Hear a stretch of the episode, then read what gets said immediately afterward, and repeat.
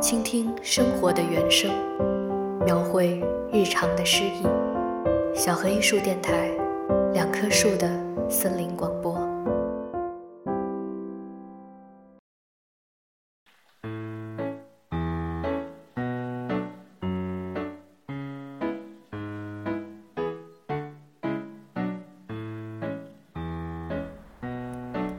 月七号，在广州的二八九艺术空间听了一场陈碧的弹唱会，度过了一个很梦幻的晚上。陈碧一身素雅的黑色毛线裙，坐在大家面前，抱一把吉他，旁边呢只有一架键盘，简单的配乐，安静的吟唱，再加上时不时的台下听众参与进来的互动式的现场朗诵，整个晚上我们像是经历了一场睡前的催眠仪式。那现在听到这首歌，就是当晚的开场曲，《一个人上路》。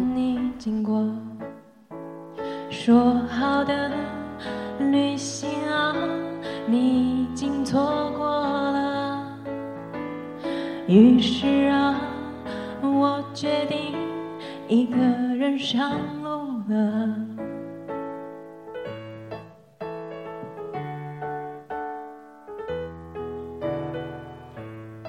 片呢，是我拍摄在后来去东京和京都旅行的时候。一直不停的雨天，坐在车站的最里面，人群不停的穿梭，却始终不见你经过。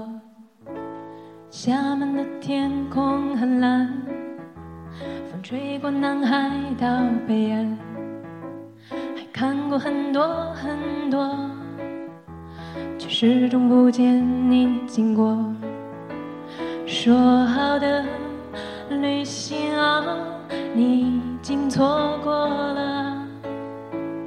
于是啊，我决定一个人上路了。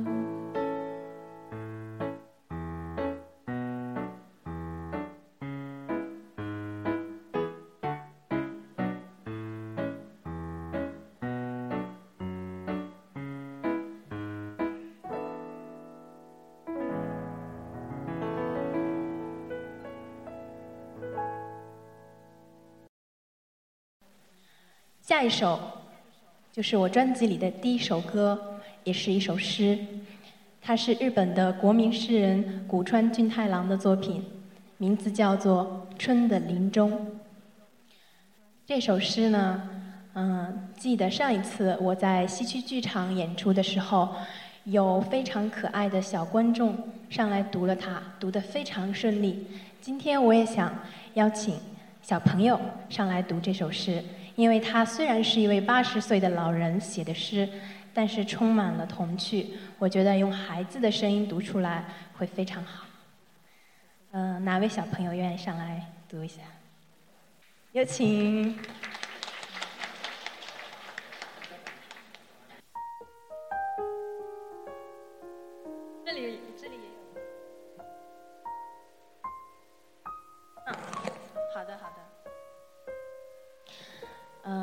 你叫什么名字？陈子嫣。啊，那么你就由旁边这位哥哥帮你伴奏。今天我的键盘手王思谦也是我北大的学弟，他嗯，也欢迎他。嗯。然后，对你念就可以。嗯。春的林中，我把活着喜欢过了。先睡觉吧，小鸟们。我把活着喜欢过了，因为远处有呼唤我的东西。我把悲伤喜欢过了，可以睡觉了哟，孩子们。我把悲伤喜欢过了，我把笑喜欢过了，像穿破的鞋子。我把等待喜欢过了，像过去的偶然。打开窗，然后一句话，让我聆听是谁在大喊。是的，因为我把愤怒喜欢过了。我把愤怒喜欢过了。睡吧，孩子们。我把活着喜欢过了，谢谢，谢谢你。今天是跟谁来的？嗯，妈妈。妈妈带你来的是吗？那么希望你们能够享受今天晚上。谢谢你。好。嗯，古川俊太郎是一位嗯，在日本国民诗人、宇宙诗人、教科书诗人，有很多这样的头衔。他不仅写诗，像史努比这样的漫画也是他翻译进日本，包括他还为宫崎骏的电影写了很多词谱曲的用的词，包括《天空之城》。嗯，我是在日东京的时候，旅日诗人田园介绍我们认识，他正好是古川俊太郎的中文译者，然后去到他的家里跟他聊天，更加知道了他写这首诗时候的心情。写的时候，他其实只有三十岁，但那个时候他就已经有一些感触，觉得如果每天都过的是自己的，那么等到八十岁的时候，就可以告诉自己，我把活着喜欢过了。这样的一句简单的话，当时真的一下打动了我，旋律也是很快就有了，一气呵成，然后就有了这首歌，请大家慢慢听。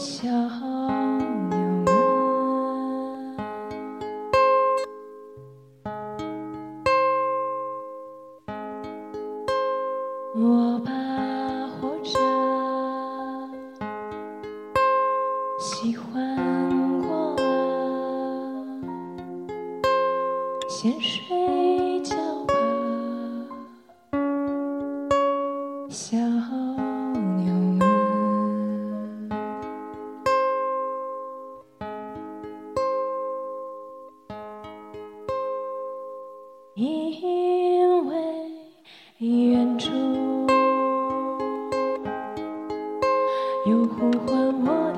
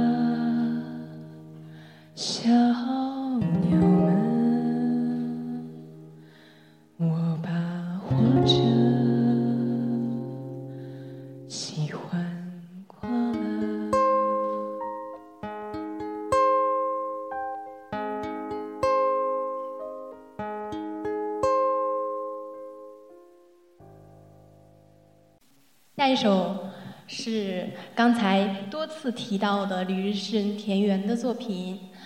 他呢，嗯，生活经历，他的嗯也是很独特的人。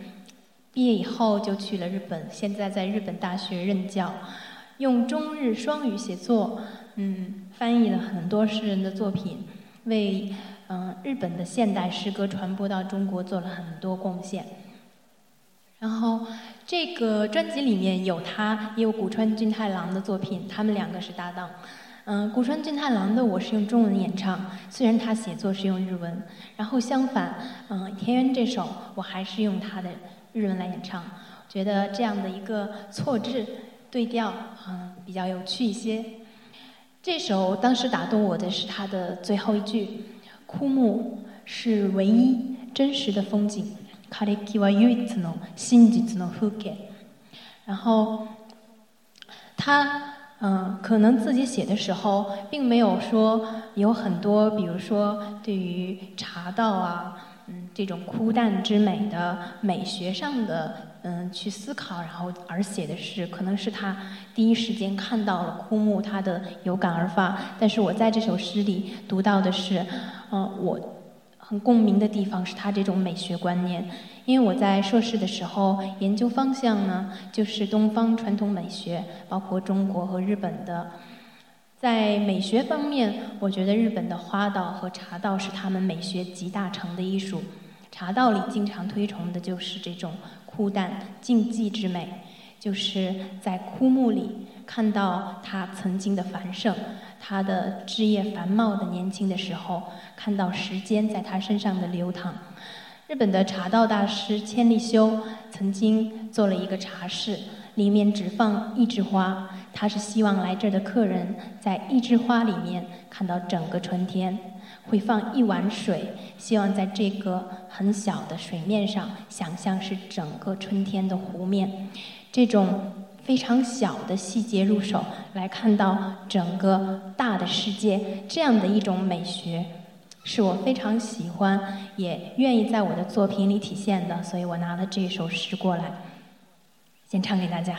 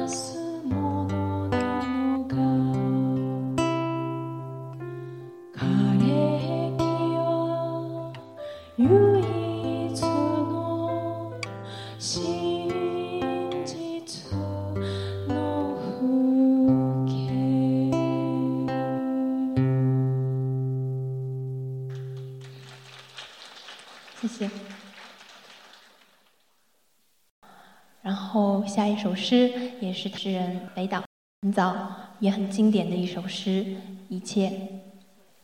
跟他相识也是在东京，是诗人田园邀请他去他的大学里做演讲，然后我就去听了。嗯，当时已经开始陆陆续续的为一些诗歌谱曲，然后他的这首是我已经做了小样，就是 demo。嗯，然后现场就弹给了他听。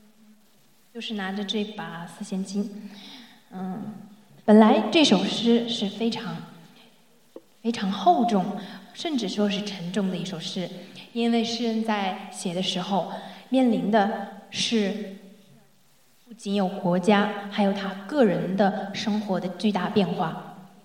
你知道这首诗的写作背景是那个时候他的妹妹亲生妹妹去世了，嗯，正好。我们国家那个时候也是面临着一个非常大的变化，所以他在写这首诗的时候，心情可想而知。嗯，后来呢，我在把诗歌嗯这张专辑做完之后，把诗拿给了诗人西川，他在回家的路上放在车上听，边开车边听。后来他就在我后来的发布会上告诉大家，他听哭了。原因是这首歌歌词是那么的呃沉重，但是在现在这样一个新的时代，嗯，听到一个很清澈或者对他来说是太过于干净的一个声音来体现这么厚重的一首诗，他觉得这种碰撞一下让他内心最柔软的地方被碰到了。他是老北京人吗？生活环境或者是让他。整个人都是其实很嗯，怎么说不轻易的跟别人表露自己情感的那么一个人。他说，那样一个瞬间，让他觉得啊，这首诗面临这么久的时代的变化，到了今天，又通过这样的形式传达出来给大家了。当时他说的话，真的让我很感动，觉得这件事情做对了。本身我对于。为诗歌谱曲，并不是说，嗯，自己嗯想了很久要做这件事，是有一个很长时间的准备，而是在创作的过程中，自然而然的就遇到了诗歌，就有了旋律，就像刚才说的，有了作品。嗯，然后没有想到的是，在这张专辑问世以来，也正是诗歌在我们。嗯，比如说在微信公众平台上，像为你读诗，像读首诗在睡觉这样的公众号上，又开始非常受到人们关注。嗯，每天晚上他们的阅读量都有十万，接近接近十万。然后，嗯，所以很多媒体在问我的时候说，嗯，你做这张专辑，当时，嗯，为什么想到为诗歌谱曲？我的回答总是是本能的做了这样一件事，自己是从很小的点出发，没有想到它正好契合了现在的这个时代的要求。所以它好像有了一个很很大的社会意义。但对我来说，就是自己碰到了、感动了、有了的一个本能的东西。我对于诗歌的，嗯，比如说研究并不深，我总是零星的碰到一些诗歌，嗯，然后感动了，我就会记住它。没有说对于我国的诗人、世界的诗人有很系统的认识。但是我觉得这样，嗯，作为一个就是大家都是这样子，作为一个普通的读者，都是这样去碰到了一件东西，感动了，然后才可能引起。嗯，他的共鸣可能引起他与他发生的化学反应。我对我来说，这个化学反应就是有了歌。然后很多人说诗歌，嗯，并不容易理解，难懂。然后唱出来，嗯，你觉得这样会不会让大家因为唱又变了一下音律，会不会更难以听出含义？我觉得回答是，音乐的作用就在这儿。嗯，如果是只是听含义的话，读诗就好了。音乐就是为了让大家先听到旋律，被旋律吸引。当你不断的去重复这个旋律的时候，你就会反复的揣摩这句诗歌，就让大家对诗歌有了更深的了解。所以，嗯，今天的主题也是诗与歌凝望的瞬间。诗和歌到底是什么样的关系？在我这儿就是音乐给诗歌一个助力，让它。先通过耳朵传递给大家，让大家在脑海里有了一个印象，然后再去进一步的了解诗歌，也许是这样的一个关系。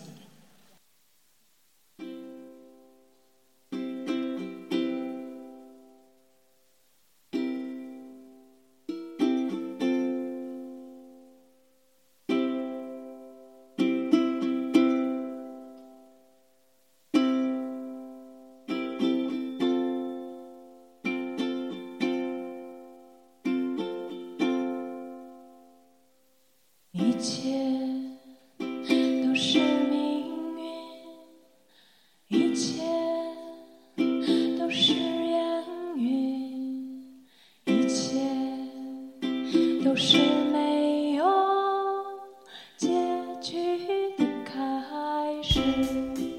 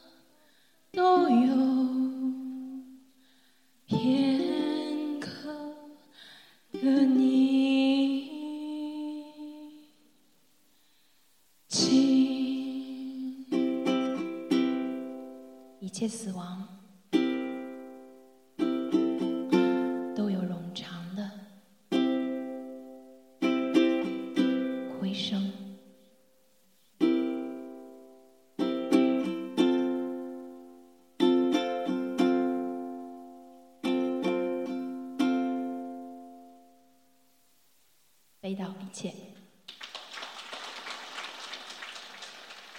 嗯，下一首是一首诗歌，它来自土耳其诗人塔朗吉的作品《火车》。嗯，这个时候唱这首歌也很恰当的时机吧，因为马上就是春节了。嗯，火车作为我们经常使用的交通工具，承载了很多特殊的含义，比如远方，比如家人。比如亲情，比如思念。虽然它是一个机械的工业的产品，但是它被赋予了太多的情感。所以，当我读到余光中这个译本《火车》的时候，是我的好朋友，嗯，陈肯，他是一位出版人，推荐了我这首诗。读到这首诗的时候，那句“为什么我不该挥舞手巾？乘客多少都跟我有亲。”就觉得诗人的胸怀总是那么的宽广。我们都是人类，虽然有的时候是陌生人，但是同样都是人类啊。多少我们都有相同的血液，何况我们还是炎黄子孙。然后像这一句“但愿你一路平安，桥都坚固，隧道都光明”，是他最经典的句子了。嗯，谱曲的时候也是一遍完成的。